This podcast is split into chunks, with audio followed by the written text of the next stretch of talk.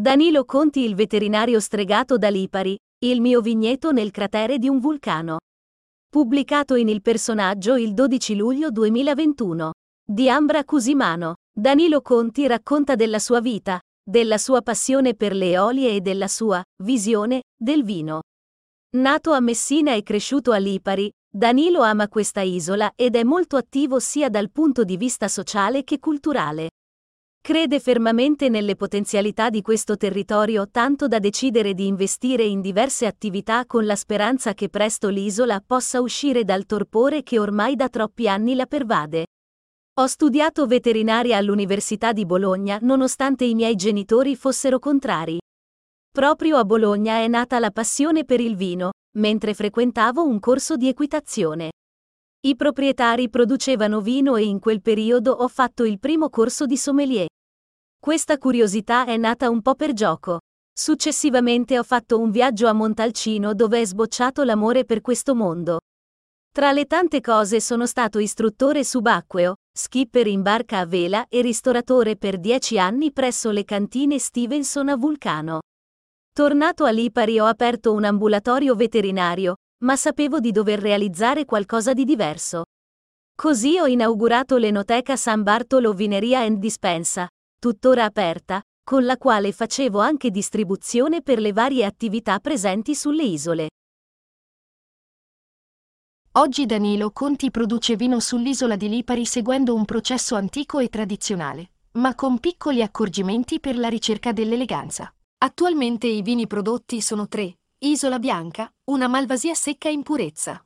Isola Nera, blend di Corinto Nero da vigna a Prefillossera e Alicante Bouschet. Isola Nera San Salvatore, invece, viene prodotto utilizzando Nocera, Nerello Cappuccio e Nerello Mascalese. I vigneti dei primi due sono certamente quelli più interessanti. Le viti sono coltivate in un ettaro di terreno all'interno di un antico cratere a Fossa del Monte, conosciuta per essere evocata alla produzione del Corinto Nero alle Eolie. In contrada San Salvatore sono presenti invece 3 ettari vitati in comodato d'uso. A causa delle piccole dimensioni dei terreni, le bottiglie prodotte si aggirano intorno alle 1500 l'anno, salvo imprevisti. Avevo 14 anni e stavo risalendo la strada con il motorino quando ho scoperto questo cratere e ne sono rimasto del tutto affascinato, dice Danilo. Nel 2010 ho acquistato una parte del terreno dal nonno di un vecchio compagno di scuola.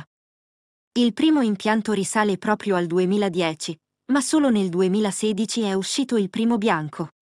Se le annate non sono al 100% preferisco non produrre, afferma Danilo. La vendemmia delle uve avviene rigorosamente all'alba, quando ancora fuori è fresco, e dentro le 11 tutto deve essere portato in cantina. L'uva deve arrivare fresca senza iniziare quei processi di microfermentazione che portano poca eleganza al vino in un secondo momento.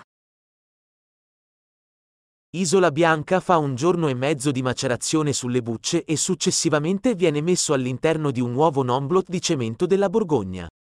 Il cemento è naturale non vetrificato, è spesso 15 cm, quindi non vi sono grandi sbalzi termici, vibrazioni o scariche elettriche.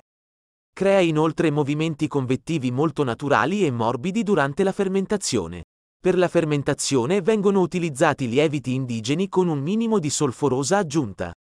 Rimane 1 anno all'interno dell'uovo e dalla vendemmia successiva viene travasato in acciaio. In seguito fa 3 o 4 travasi fino a quando tutto il sedimento tende a scomparire. Non vi sono stabilizzazioni termiche o fisico-chimiche. All'imbottigliamento non vi è alcuna filtrazione. Isola Nera di contro fa 21 giorni circa di macerazione. Viene torchiato con torchio a mano e trasferito in botti in rovere di terzo o quarto passaggio. La vendemmia successiva anche lui passa in acciaio per iniziare il processo di decantazione statica.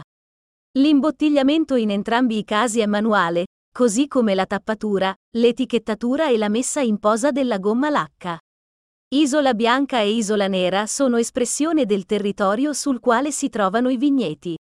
Sono vini esplosivi, proprio come un vulcano.